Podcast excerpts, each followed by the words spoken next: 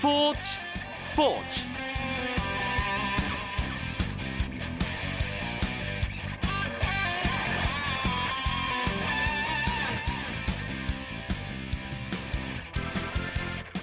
안녕하십니까. 수요일 밤 스포츠 스포츠. 아나운서 이광용입니다.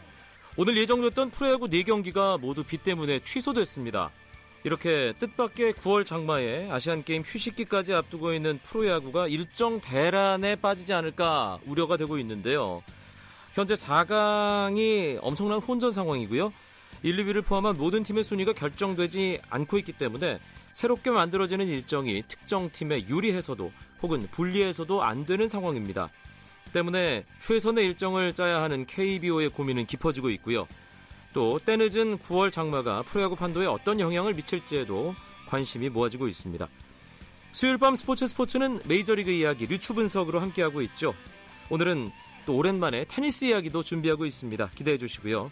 먼저 오늘 들어온 주요 스포츠 소식부터 정리해 드립니다.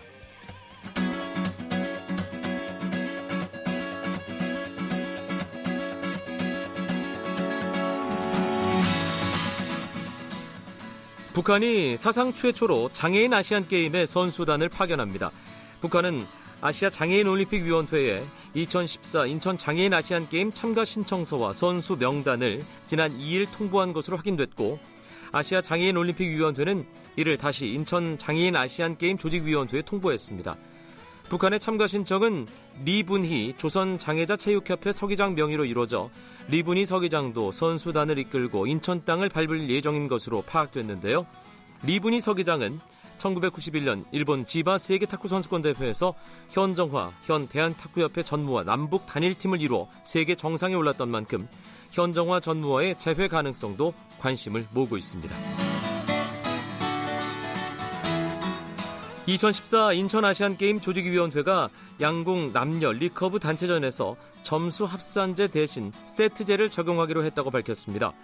단체전 점수 합산제에서는 궁사 3명의 화살 점수를 모두 더해 우열을 가리고 세트제는 화살 점수의 합산이 아닌 세트 승점을 따져 승부를 가리는 방식인데요. 안정적으로 고득점을 하는 한국과 같은 강호에게 단체전 세트제는 이로울 점이 없다는 평가가 지배적입니다. 한국 국가대표 공사들은 올해 4월부터 국내 국제대회에서 이미 단체전을 세트제로 치러와 새 규칙이 낯설지는 않지만 갑작스러운 변수를 통제할 별도의 훈련 프로그램이 시급히 가동돼야 할 것으로 예상됩니다.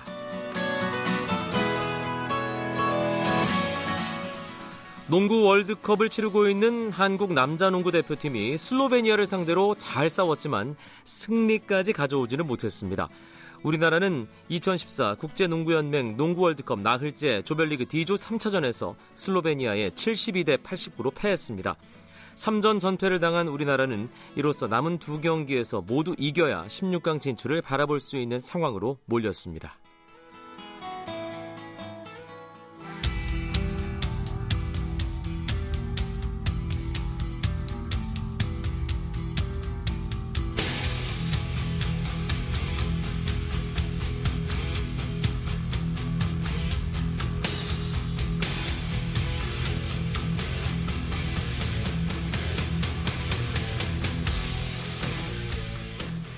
수요일에는 류현진 추신수의 메이저리그 이야기 류추 분석 함께하고 있습니다. 오늘은 송재우 메이저리그 전문가와 이야기 나눠보겠습니다. 안녕하세요. 네, 안녕하십니까. 류현진 선수 성공적인 부상 복귀전 치렀습니다. 두 번째 등판 일정도 잡혔더군요. 그렇습니다. 뭐 돌아오자마자 뭐 샌디에고 파드레스 상대로 7이닝 뭐 4피안타 1실점하면서 깔끔하게 시즌 14승째를 거뒀고요. 어, 지금 뭐 이 류현진 선수의 다음 경기 등판 일정은요. 아, 바로 이 추석 당일날이 될 것 같습니다. 아, 오늘 그 다음 주 월요일로 예상이 되고 있고요. 어, 같은 지구에 있는 어, 애리조나 다이아몬드백스와의 경기에 지금 출장을 하게 됐는데요. 어, 올 시즌 이 다이아몬드백스와의 경기에서는 두 경기 출장해서 12이닝을 소화했는데 2승 따냈고 실점이 전혀 없었어요. 네.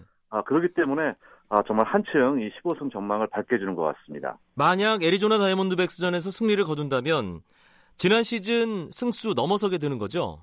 그렇죠. 뭐 말씀드린 것처럼 지난해 본인의 승수가 14승이었는데요. 어, 지난번 승리 승리로 말리에 아마서 일단은 이미 지난해와 같은 승수 14승을 확보해 놓은 상태고요.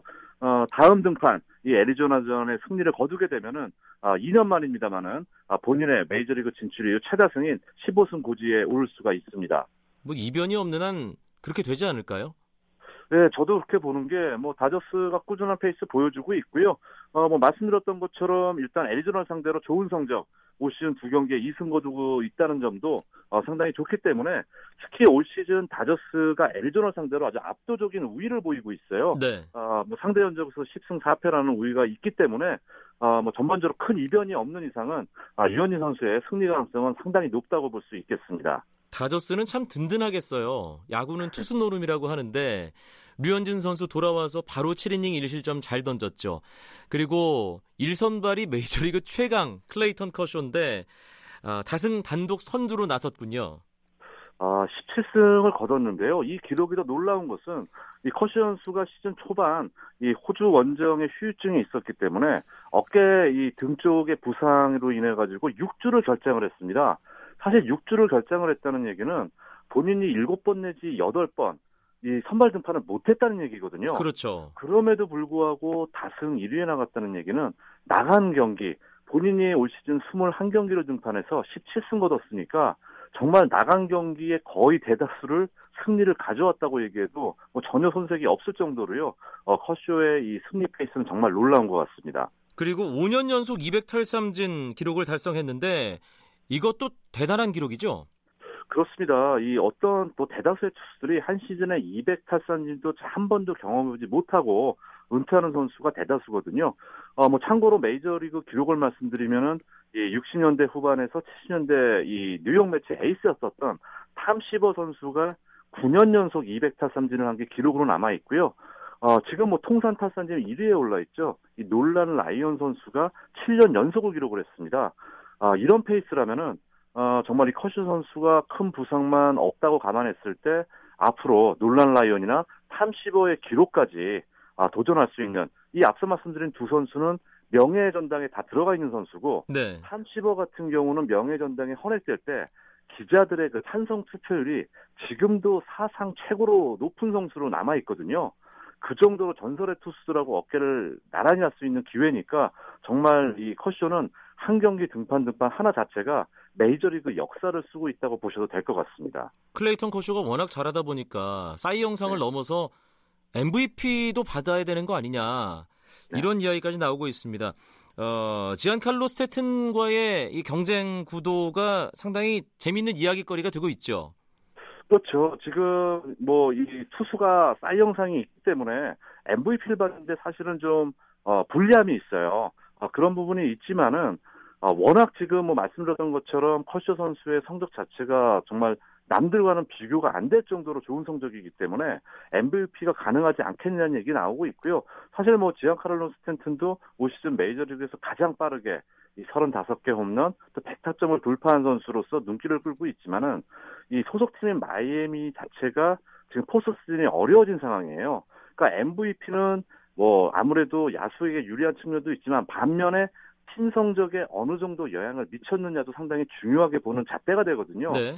그런 면에서는 커쇼가 높은 점수를 받을 수가 있기 때문에 사실 올 시즌 뭐 두 선수가 끝까지 각축전을 보이지 않을까라 예상은 됩니다만은 저는 뭐 개인적으로 이거는 뭐 커쇼에게 줘도 아무리 투수 사이 영상이 있다고 하더라도 이건 정말 아마 카를 어, 지안 카를로 스탠튼 선수도 수긍할 수밖에 없는 부분이 아닐까 생각이 되네요. 예.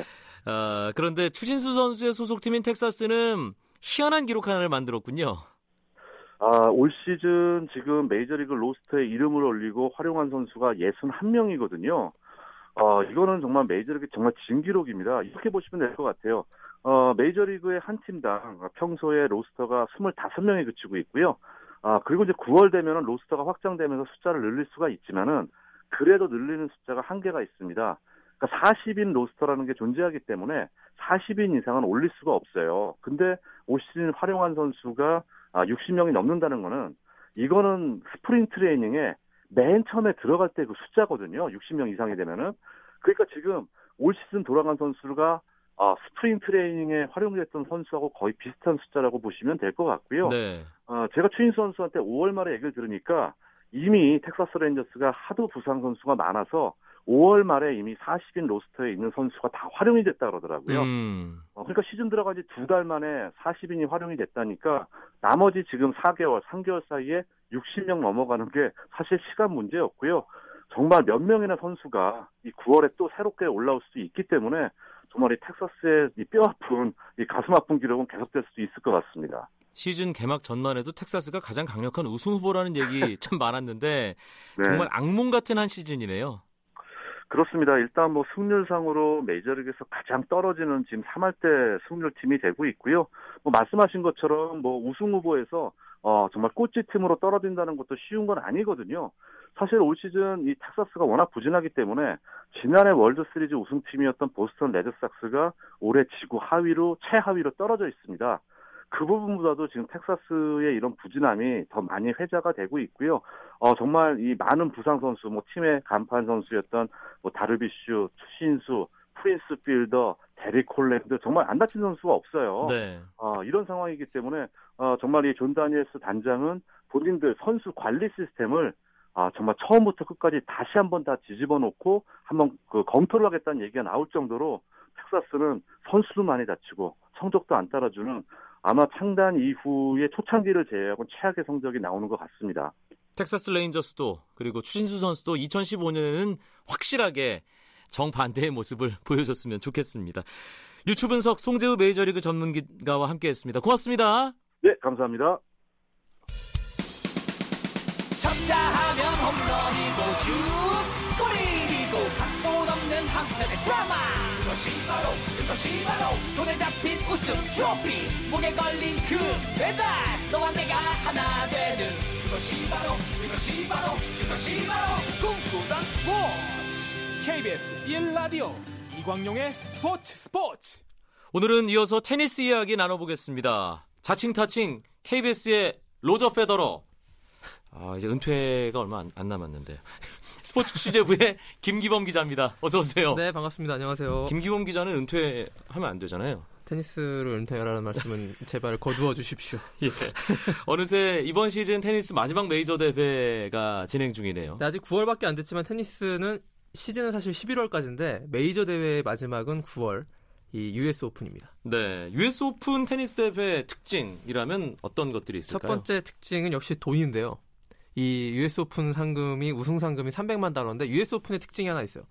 그 우승 상금 외에도 보너스라는 게 있어요. 어. US 오픈 시리즈 보너스인데 보너스 듣기만 해도 기분 좋아지는 단어인데요. 네, 100만 달러가 더 붙거든요. 어떤 사람에게 100만 달러가 더 붙냐면 앞선 US 오픈 그 앞선 워밍업 대회가 있는데요. 그 북미 하드코트에서 열리는 네. 그런 대회에서 가장 좋은 성적을 거둔 선수가 우승까지 차지하면 100만 달러 더 줍니다. 아, 콤보로 우승을 하면. 그렇죠. 이 100만 달러가 말이 100만 달러죠. 엄청난 10억이잖아요. 예. 예. 그래서 이번에 그 여자부의 세리나 윌리엄스가 이렇게 우승하게 되면은 400만 달러라는 역대 최고 상금을 거머쥘 수 있는 오호. 그런 그 기록을 앞두고 있는데 지금 아직 8강까지 진출해 있고 이변이 없는 한 항상 세리나 윌리엄스는 이변이 없는 한 우승하잖아요. 그렇죠. 이변만 안 생기면 역대 최고 상금의 주인공이 될 수 있는 그런 것이 있고 또 한 가지 특징은 역시 US 오픈은 바람이 많이 분다. 음. 이 대회 자체가 뉴욕에서 열리는데 9월 달에 하다 보니까는 약간 좀 밤에 야간 경기도 많고 이러니까 바람이 큰 승부에 변수를 작용하는 그런 전통적인 대회입니다. 유스 오픈의 특징이라면 어, 이용택 선수가 두 번 16강에 올랐던 대회. 그렇습니다. 우리나라와 가장 인연이 깊은 대회라고도 볼 수 있겠네요. US 오픈의 강자 이 하드코트 대회이기 때문에 호주 오픈과 US 네. 오픈 두 개 메이저 대회가 이제 하드코트에서 치러지는데 US 오픈에서 유독 강한 선수 물론 있죠. 그 역사적으로 보면 US 오픈 선수들은 미국 선수들이 그래도 강한 편이에요. 왜냐면 미국에서 열리니까. 이런 선수들. 예, 예. 샘플러스 특히 다섯 번 우승했고 그 전 세대로 거슬러 올라가면 지미 코너스라는 선수가 70년대, 80년대 활동하면서 다섯 번이나 또 우승을 차지해서 네. 이 부분 역대 타이 기록을 갖고 있고 지금 현재 기록 보유자는 페더러인데요. 이 선수 역시 다섯 번 우승의 기록이 있습니다. 음. 어, 지금 뭐 8강 다 가려졌고 네. 어, 여자부가 먼저 또 계속 경기를 치르고 있는 상황인데 이번 대회 우승 후보들도 이제 윤곽이 드러나고 있다고 봐야 되는 상황인 거죠. 그렇죠. 남자 같은 경우엔 역시 2파전입니다. 윈블던과 마찬가지로 조코비치와 페더러 이 두 명이 1번 시드, 2번 시드 받았는데 무난하게 결승까지 올라올 것으로 예상이 되지만 뭐 물론 변수는 여러 가지 도사리고 있, 토너먼트. 트리의 양쪽 끝에 있기 때문에. 그렇죠. 결승전 예. 가기 전까지는 만나지 않죠. 이 두 음. 선수가. 여자분은 어떤가요? 여자분 앞서 말씀드렸다시피 역시 세레나 윌리엄스인데요. 한, 한 선수가 지금 치고 올라온 선수가 있습니다. 그 워즈니아키 선수인데요. 네. 맥길로이의 전 여자친구였죠. 그거로 더 유명세를 탔던 선수인데 이 선수가 샤라포바를 꺾고 그 다음에 8강전에서도 뭐 압도적인 스코어로 그 6대 0, 6대 1인가요? 그런 스코어로 이제 4강까지 진출하는 그런 파란을 일으키고 있는데 그 맥길로이와 헤어진 다음부터 정신 차리고 어. 테니스를 치더니만 역시 그 맥길로이도 그랬잖아요. 이 워즈니아키랑 헤어진 다음에 그 메이저 대회에서 우승하고 음, 그렇다시피 이 운동 자체에 집중하면서 이번 대회 좀 돌풍을 일으키고 있는 상황입니다. 둘이 안 좋게 헤어졌나 보군요. 네, 예, 그 일방적으로 실현의 분노를 운동으로 예, 음, 네. 승화시키는 예. 예, 맥길로이와 워즈니아키 어, 나달이 부상으로 불참한 것이 남자분은 네. 사실 가장 큰 변수였는데 음, 어떤 선수가 여기에 가장 큰 혜택을 보게 되나요? 로저 페더러 아닐까요? 물론 그렇습니다. 이 팬들은 굉장히 많이 아쉬운 나달 팬들은 정말 예. 아쉬운 결과인데 일단 페더러 팬들은 이 소식이 전해지자마자 나달의 불참 소식이 전해지자마자 환호를 환호성을 질렀다는 예. 그 이유는- 기자가 환호성 질렀겠네요. 저 역시 마찬가지긴 한데요. 예. 페더러가 뭐 베스트 컨디션일 때 유일하게 이길 수 없는 상대가 바로 나달이거든요. 음. 나달은 어떻게 페더러가 잘 쳐도 워낙 나달한테 페더러가 약하기 때문에 이길 수 없는데 페더러는 이번에 나달이 빠지면서 US 오픈 우승 확률이 한 20% 정도 올라간 것 같습니다. 네. 사실 뭐 지난 대회 그 윈블던 같은 경우도 페더러와 조코비치가 네. 명승부를 결승에서 펼쳤는데 예. 이제는 나달만 문제는 아닌 것 같아요 페더러 앞에. 조코비치는 굉장히 강하죠. 예, 조코비치, 머레이 이 선수들 다 페더러가 마음 놓고 이길 수는 없고 지금 객관적인 전력으로 조코비치의 우승 확률이 1순위고요. 사실 또 페더러는 그 다음 순위라고 볼 수 있겠습니다. 그런데 이 조코비치 8강에서 지금 앤디 머레이와 네, 예, 오늘- 대결을 하게 됐어요. 그러니까 내일 새벽이죠. 예. 이제 결전의 날이 이 8강전 최고 빅매치고 앤디 머레이가 작년 말에 허리 수술을 받았습니다. 이 수술대에 오른 선수가 단기간에 정상의 컨디션을 찾기는 어려운데요. 그렇기 때문에 올 시즌 초반부터 막 지금까지 굉장히 좀 좋은 성적을 거두지 못하고 있는데 시드도 이번 US 오픈 같은 경우는 8번 시드까지 8번까지 밀린, 떨어져 네, 있죠. 세계 상황이고요. 랭킹 자체가 떨어져 있으니까 예. 9위까지 떨어져 있거든요. 그래서 조코비치의 우세가 점쳐지고 있지만 US 오픈 뭐 여러 가지 변수가 있을 것 같습니다. 어, 앤디 머레이 역시 송가를 또 물리치고 16강에서 음. 상승세를 타고 있기 때문에 두 선수의 경기를 전문가들은 5세트까지 간다고 보고 있습니다. 아, 그럼 우승 은 누가 할까요? 오- 아 남자 단식 우승이요. 예.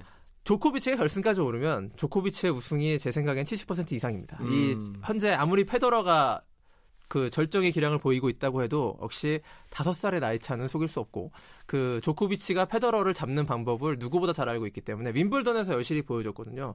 그 5세트 같은 5세트 경기 같은 경우에는 누가 더 서브를 잘 넣느냐가 아니라 누가 더 리턴을 잘하느냐의 어떤 승부인데 페- 조코비치가 전, 현재 전 세계에서 가장 리턴을 잘하는 테니스 네. 선수입니다. 아, 여자부 눈에 띄는 것이 중국의 펑슈아이라는 선수가 네. 4강에 올랐다는 사실입니다.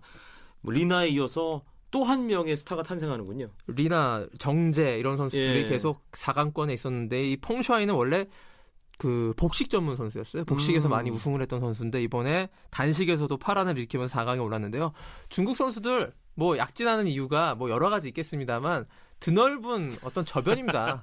인구가 좀 보통 많아야죠. 라켓 드는 사람이 워낙 예. 많으니까. 또 이제 그 테니스가 이제 동양인들도 할 수 있다라는 어떤 리나가 자신감을 또 심어준 것도 있고 돈이 되는 운동이지 않습니까? 예, 테니스야말로 여자 선수들이 가장 많은 돈을 벌 수 있는 스포츠 종목이기 때문에 중국 선수들도 일단 라켓을 잡기만 하면 세계 정상권에 오를 수 있는 저력이 있는 그런 나라잖아요. 이렇다 보니까는 펑슈아이도 또 음. 돌풍을 일으키고 있네요. 예. 스포츠 스포츠에서 메이저 대회 때마다 김기범 기자와 함께 테니스 이야기를 하는데 이 메이저 대회에 우리나라 선수가 출전해서 그 이야기를 좀 했으면 하는 바람은 계속 있습니다. 네. 언제쯤 그게 이루어질지 어, 기대감을 가지고 좀 기다려 보겠고요. 어, 아시안 게임 이야기를 좀 해볼게요. 예. 어, 우리나라 테니스가 참 침체돼 있다는 것이 예전에는 86 아시안 게임에서 유진선 선수가 금메달 4개 따고 막 그랬잖아요. 아, 사관왕했었죠. 그때 테니스 분 많이 저도 엄청났습니다. 예, 저도- 그거 보고 테니스 배웠습니다. 예, 네. 저도 그때 부터 테니스를 팬으로서 어, 지금까지 살아오고 있는데 이번 아시안 게임은 어떻습니까 전망이? 전망은 굉장히 좀 어두운데요. 예. 금메달을 노릴 수 있는 어떤 전력이 아니라고 지금 테니스 관계자들도 한결같이 얘기를 하고 있고 아, 테니스 캐스터로서도 참 네. 안타깝네요. 지금보다는 4년 뒤를 기약하는 것이 더 현실성이 있다 이런 얘기가 있는데요. 어쨌든 젊은 선수들이 있습니다. 남자 같은 경우엔 정현, 또 여자 같은 경우엔 장수정 같은 선수들이 좀 총망받는 유망주인데 이번 아시안 게임에서 단기간에 어떤 결과를 기대한다기보다는 그 아시아 정상권의 선수들과 얼마만큼 대등한 경기를 펼치고 한 단계 더 나갈 수 있느냐. 또 정현 선수 같은 경우에 지난번 챌린저 대회를 최연소로 우승했거든요. 네. 챌린저 대회라는 것은 투어 대회 바로 밑 단계인데 여기서 우승하는 건 상당히 의미가 있고 18살에 우승을 했는데요. 그때 우승하는 과정에서 일본의 소에다 고라는 선수가 있었습니다. 네. 이 100위권 선수인데 이 선수가 아시안 게임 금메달 후보예요. 근데 이 선수랑 챌린저 대회에서 이겼다는 거는 정현 선수도 돌풍을 일으키면 어허. 아시안 게임에서 메달권은 가능하다라는 그런 분석이 나옵니다. 사실 우리나라 테니스 뭐 지금 선수층이 아, 뭐 유망주 중심으로 기대를 걸어야 하는 그런 상황이기 때문에 네. 이영택 선수가 복귀해서 출전한다는 그런 얘기도 있었습니다만 1년 전쯤에 예. 이영태 선수가 단식에도 이제 복귀한다고 그래가지고 많은 기대를 품었는데요. 결국 부상 때문에 안 됐죠. 네, 계속 부상이 또 이어지다 보니까는 결국에는 출전이 불발이 됐고 이제 이영택 선수한테 어떤 국가적인 기대를 걸면 안 되고 이영택 음. 선수는 그 복귀를 해서 개인적인 어떤 복식이나 이런 데서 나가서 좋은 모습을 보여주는 걸로 그치어야 되고 국가적인 대표팀은 역시 젊은 선수들 새로운 세대 교체를 이룬 선수들로 이루어진다는 것이 뭐 테니스인들의 많은 이견입니다. 음, 이영택 선수는 일단 우리 동네 예체능에서 보는 것으로 아 재밌잖아요. 예. 아, 저도 가끔 나온다는 아, 예. 네, 알고 참 있습니다. 막간을 이용한 홍보 한 말씀 드렸고요. 부럽습니다. 네. 예. 어, 테니스가 사실은 김기범 기자가 조금 전에 얘기했던 대로 86년 아시안 게임 유진선, 김봉수. 김봉수 선수는 88 서울올림픽에서 또 16강에 올랐던 예. 그런 것들을 통해서 우리나라 테니스가 계속해서 인기를 끌었습니다. 어, 여자분은 전미라, 박성희, 조윤정 이런 좋은 선수들이 있었고요. 남자의 경우도 이영택 선수가 있었습니다. 그 뒤를 이을 선수들이 네. 이번 아시안 게임에서 좋은 경험을 쌓았으면 하는 그런 바람 가지면서 오늘 김기범 기자와 오랜만에 함께했던 테니스 이야기 마무리하겠습니다. 고맙습니다. 고맙습니다.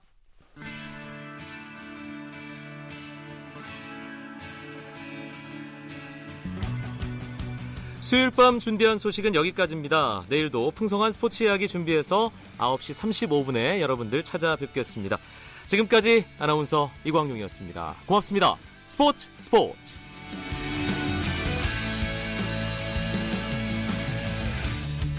Sun goes down in front of me, reminds me where I wanna be. With you and you alone.